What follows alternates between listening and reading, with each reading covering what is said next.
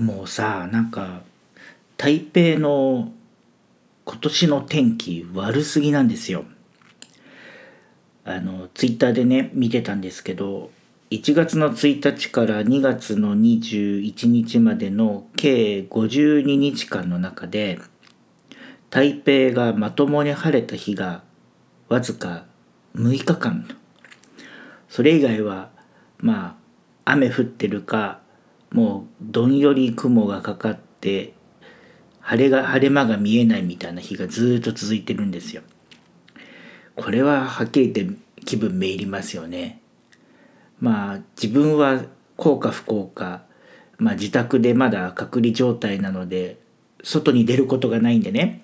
まあ、そんな大した影響はないにしてもやっぱりこう窓から見るね景色とかが明るくないとまあね一日の始まりもなんかこう気分が晴れないというかねまあそんなあのじめっとした、えー、天気が続いている台北から、えー、今日はですねちょっとだけ役に立つかもしれない、えー、電気自動車の話を、え、していきたいと思います。よかったら最後までお付き合いください。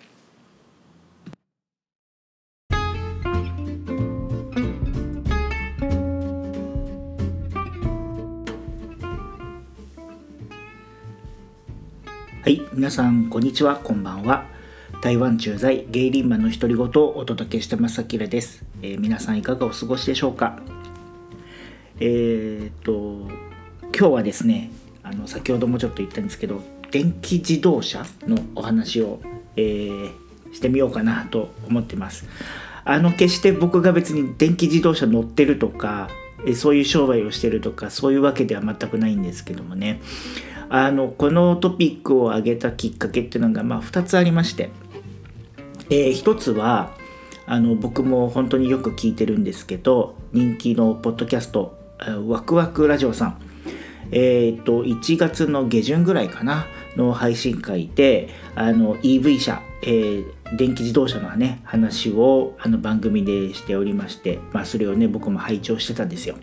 まあ、内容はねあの日本でのその EV 車のこう普及状況とか乗り心地とか、えー、あとはねそこからいろいろ話が飛んでですね、えー、しまいにはヤン車の話とかまで確か、えー、言ってたと思うんですけどあのまあ僕はねちょっと、えー、そこまで波及できるかどうか分かりませんが、えー、まあその話を聞いててああ僕もそういえば台湾にこう住んでいてなんか電気自動車のね気になるなっていうのを思い出したんですよ。まあ、それがもう一つのきっかけこれを話すきっかけだったんですけどあの、まあ、台湾でですねうんとまあ割と僕はタクシーをよく利用するんですよ。で通常その台湾で使うタクシーっていわゆるイエローキャブあのもう黄色の、えー、でカバリングされたまああのタクシーをね一般的に利用することが多いんですけど僕はもっぱらですねまあウーバーであのまあこれをタクシーとは呼ばないかもしれないんですけどウーバーを使うことが多いんです。というのは確実にクレジットカードであの決済できるんでこう社内でお金のやり取りしなくて済むっていうのが一つそれから、えー、乗車位置乗車地と、えー、目的地を最初にこう地図上で指定しますからその時点で大体のこう料金っていうのがあのまあそのね時間帯とか混雑状況とかにもよりますけど大体こう概算のあの料金がもう出るんですよ。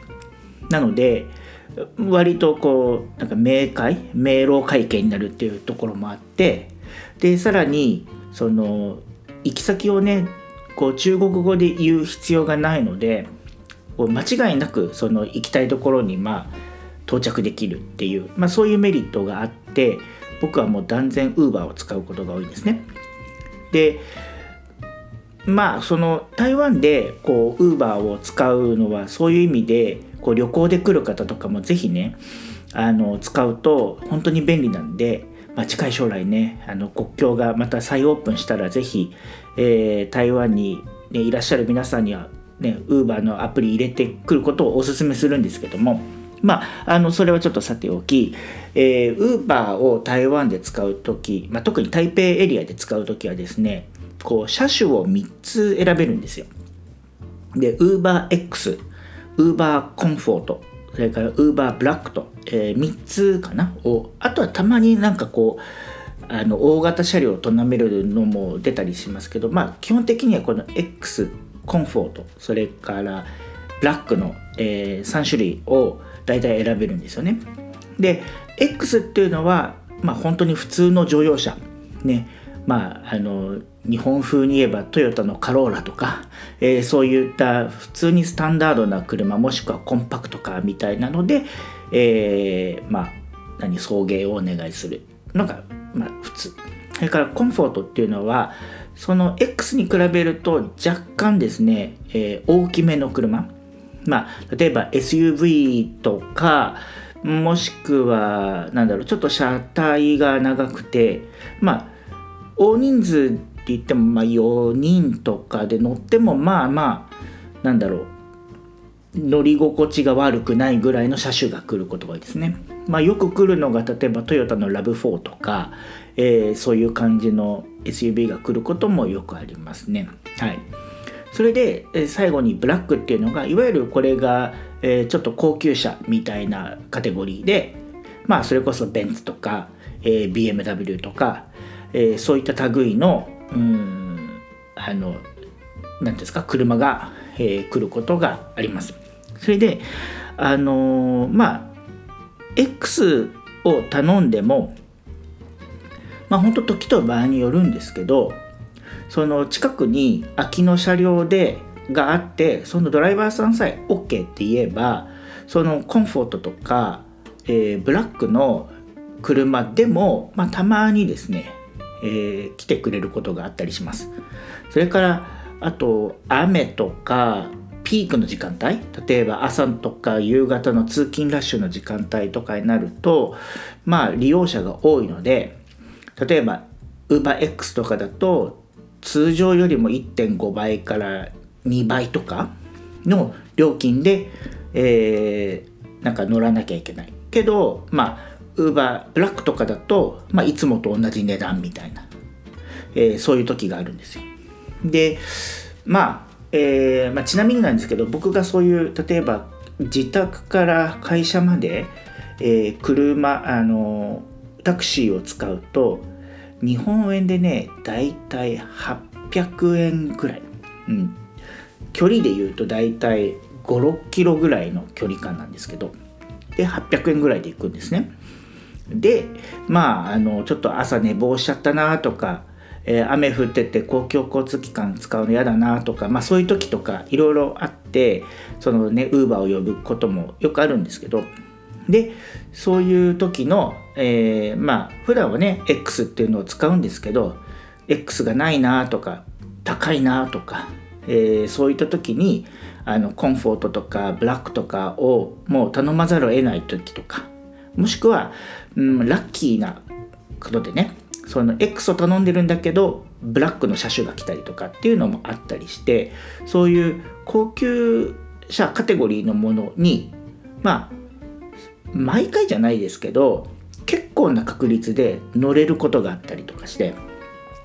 まあ月1ないしは2週に1回ぐらいとかよく乗る時はそのぐらいのペースでなんか高級車カテゴリーの車に乗れたりするんですよ。でその、えー、カテゴリーの中に実はテスラが結構あってで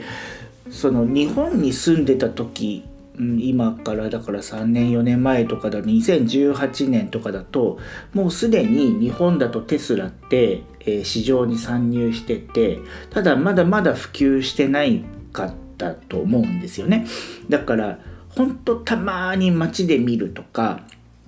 なんだろううん本当に高級車っていうねあの位置づけの電気自動車だったと思うんですけどそのこっちでいざその街中見ても割とテスラが走ってるとこをよく見るしで自分がそのウーバーとかで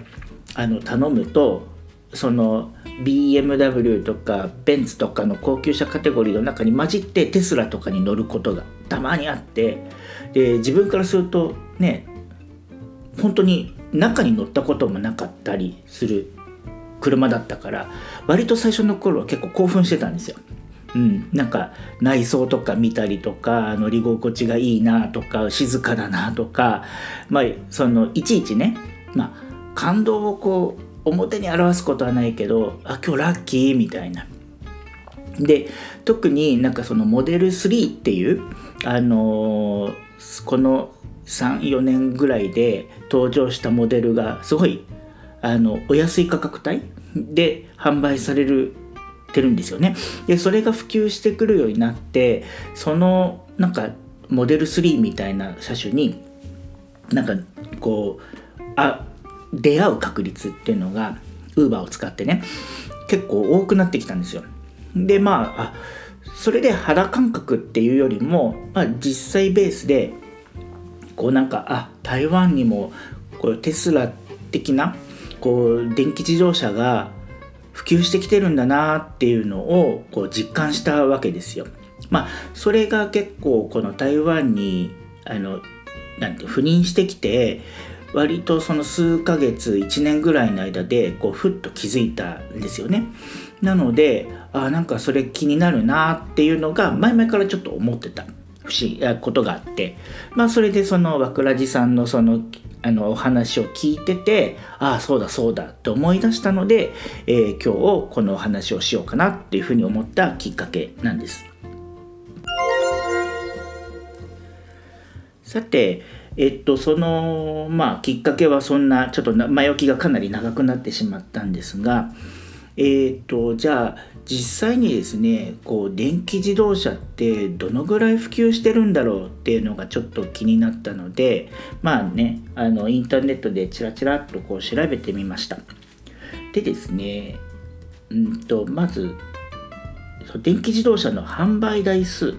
ていう部分を比較日本とね台湾での比較をしてみようかなと思うんですけど2020年だからちょっとちょっと1年以上前の数字ですけれどもの EV 車の販売台数を比較すると日本がおよそ1万5000台年間で販売されているのに対して、えー、台湾では6200台ちょっと6259台って書いてありますけどが1年間で、えー、販売された EV 車の総台数なんだそうです。でねあのまあ単純に比較すると当然日本の方が多いんですけどただねこう人口のこう比率とかで台湾だと日本の4分の1以下ぐらいですし特に日本だと国産のメーカーがねあの EV 車作ってるじゃないですか、まあ、日産とか三菱とかホンダとか。でそういう国産メーカーもこう徐々にねこう電気自動車普及させようっていう風になってる中で。で一方で台湾はまだ国産のその台湾の国産メーカーがまだ、えー、作り出しているんですけど販売にはまだなってないと思うんですよ。だから完全にこう輸入車だよ頼みになってるんですけどまあそれでこのぐらいの差なんだと。ね、1万5000対6000っていうね。絶対数では少ないけどもなんか台湾の方が実はその EV 車の普及が加速度が速いんじゃないかなというふうに思いました。で実際に、まあ、台湾政府も、まあ、日本政府も同じですけどもこう、ね、2035年とか2040年っていう、えー、長期目標でガソリン車の、えー、撤退を撤廃を、えー、目標に掲げているところも、まあ、そのね目標は結構似てるんですよ。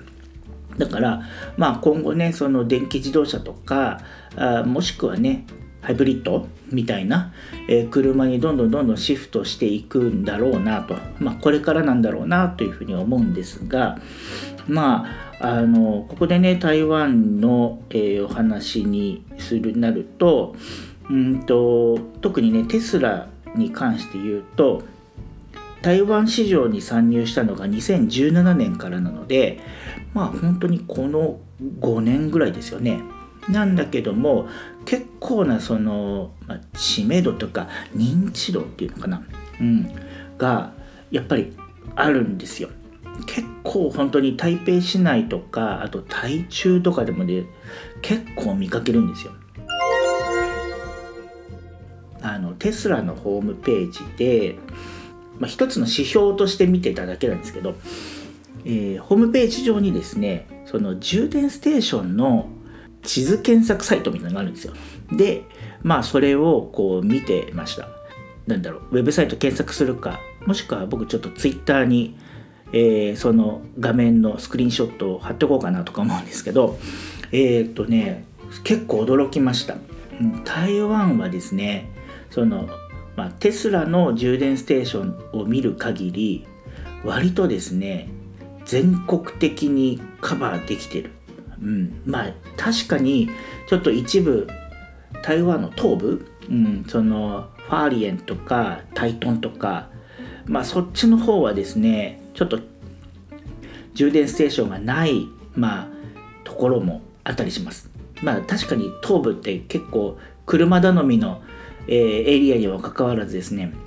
結構こう坂道も多いしこう山あいを抜けるようなもしくは海沿いとかねなかなかこう環境的に厳しいのかなとは思うんですけどでもですねこう幹線道路が走ってる西側はですねほぼほぼこう充電ステーションがくまなくこう配置されてるように見受けられてあ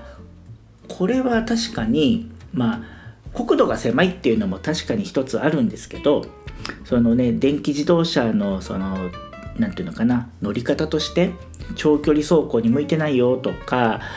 ね1回の充電でね走れる走行距離っていうのがねまあ、ガソリン車に比べてちょっと短いよとかなんかそういうね実情を考えるとこのぐらいこう充電ステーションがちゃんと整備されてるっていうと多分運転する人にとっても結構安心材料になると思うんですよね。で例えば、まあ、国土だけでこうね比較すると、まあ、台湾のその本土ってこう九州と同じぐらいのこう大体同じぐらいの面積って言われてるんですけど試しにその九州のそのテスラの、えーと、充電ステーションのその何ていうんですかね設置状況とか見ると本当にね全然ないんですよ。もうねなんかこれ走ってたら多分これ切れたら最後っていうそういうなんかところばっかりでこりゃ多分誰も走りたくないなっていう。はい。でもっと言うとその東京とか関東、うん、甲信越のエリアとかを見てもその充電ステーションの密度とか見るともう台湾の方が圧倒的に多い、うん、まあこれね充電ステーションの数を数えてるわけでもないし、えー、おそらくその EV 車全体で言えば、ね、テスラ以外のところもね、えー、それぞれ充電ステーション作ってたりとか、まあ、あとはねガスステーションとか、ね、他でね多分比べるところは多分多いと思うのでこうテスラだけのね充電ステーションの数で比べるのはちょっとあ危険な、えー、比較ですけどただそれを見ただけでと、うん、これテスラどっちに力入れてんの？と言ったらもう明らかにこう台湾の方が、えー、なんだろうその整備が確実に、うん、拡充してると、えー、言っても過言じゃないと思います。でまあここにねプラスで、えー、急速充電のできるステーションをこれからあの何台も入れてきますよとか、まあ、そういう報道とかがねうん、出てたりするんで、うん、まあ本当に販売台数そのものは多分他の国とかマーケットに比べると絶対数は小さいんでしょうけどもおそらくうん台湾に力入れてるんだろうなっていうのは、えー、この地図を見るとねすごくよくわかるかなと思います。それから、えー、テスラがですね台湾軍の、まあ、ミリタリーのね、えー、電気自動車の公式車両として、まあ、入札を勝ち取るみたいなニュースが昨年出てたんで、まあ、そういう関係性を見てもですね、えーまあ、本当にテスラに限ったことですけど本当に台湾に本格的な参入をするんだろうなというのが、えー、見て取れるかなというふうに思っています。はい、それでですねまあ、電気自動車から今度はですね電気バイクうん、電動バイクですねの話をちょっと、えー、していきたいんですけどあのー、まあね皆さん多分ご存知だと思うんですが台湾ってやっぱり車社会でもあるけれどもまだまだこうバイク社会というか本当にあの危険な、ね、乗り方をする、えー、バイクが、えー、もうそれこそ色、ね、市内、えー、ね、所狭しと走ってるんですけどまあその中でですねこう徐々にですけどもやっぱり電動バイクの普及っていうのが、えー、結構広まってきてましてでその中でも一番有名他にも多分あの作ってるメーカーさんあると思うんですけどゴゴロっていう、えー、電動バイクのメーカーさんがこうやっぱり今注目されてるのかな、うん、でデザインも可愛いしでまあ割と価格帯が高めなんで自分で所有してる人は少ないかもしれないんですけどこう台北市内とかだと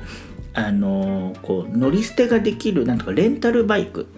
でその電動バイクのレンタルっていうのが利用されてるんですよね。なんていうんですかねバイクを止めれるあの駐車区域であればどこでも乗り捨てができるみたいな。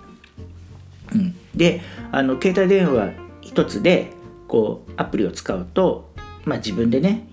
まあ、近くにある、えー、バイクを探してでそれをに乗ってで自分の目的地に着いたらそのバイクを止めていい停車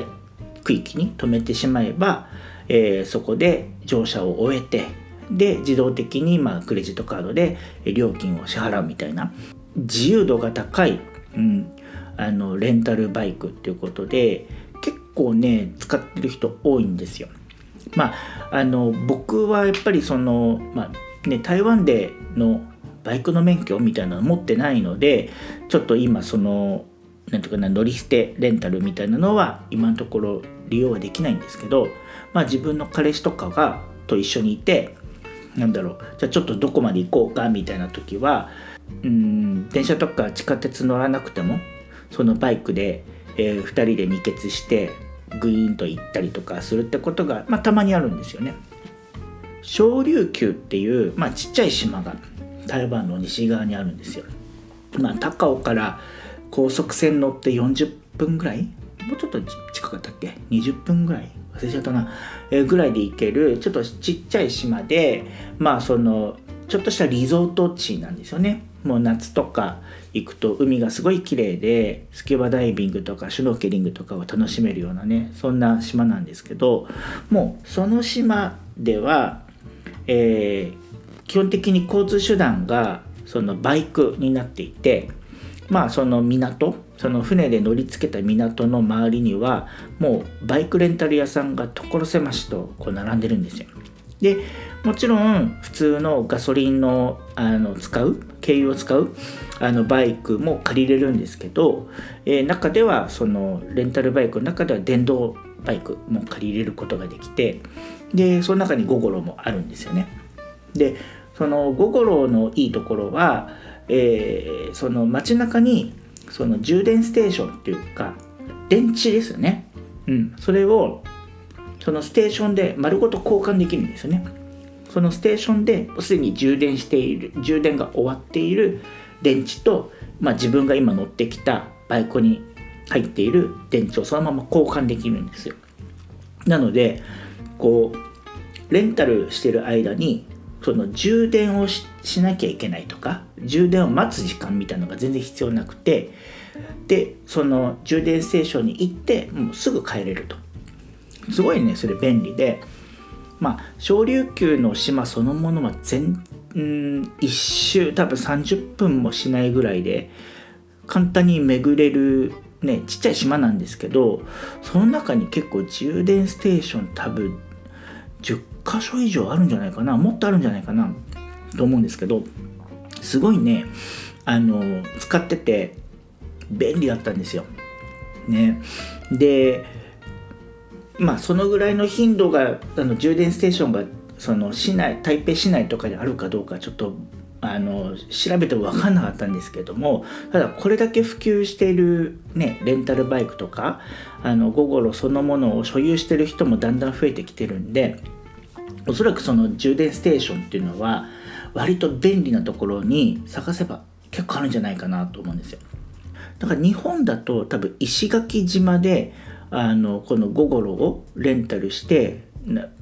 で同じようにねその小琉球と同じような感じであの使えるらしいんですけどそっちのウェブサイトを見たらですね本当に怖いことに石垣島の中で充電ステーションがたった8箇所しかないんですよ。で多分小琉球よりもだいぶ大きいはずなんで石垣島が。だからそれで8箇所しかないってこうちょっとね遠出しちゃったりとかあの無理して走ったりすると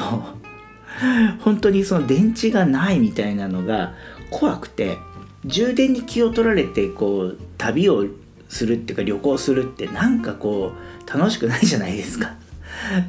だから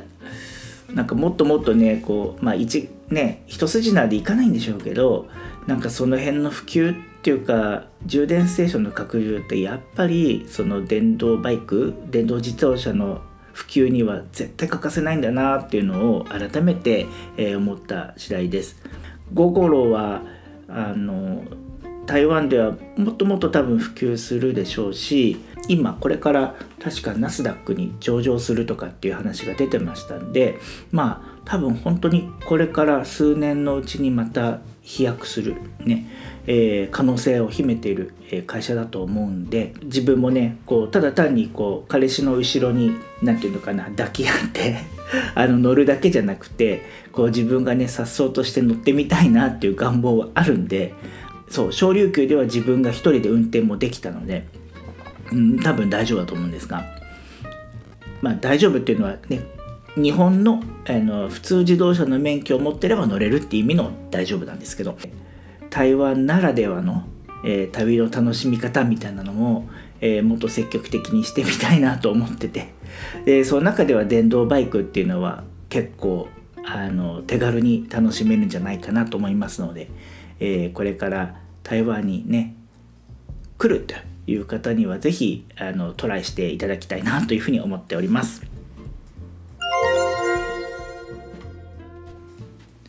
はい、えー、そんな感じで、えー、今日は、まあ、あの電気自動車それからその流れでですね、え、電動バイクのことを、えー、ちょっとね台湾の事情をかいつまんでお話ししてみました。はい、久々に台湾っぽい話題もちょっとできたかなと思います。はい、えー、ここまでお付き合いいただいたリスナーの方どうもありがとうございます。はい、えー、次週以降もですねまあなんかえー、台湾にのネタになるようなことを見つけて、えー、またお話できたらなと思ってますので、えー、また、えよろしくお願いいたします。えというわけで、え今週はこの辺りで失礼したいと思います。また次週お目にかかりましょう。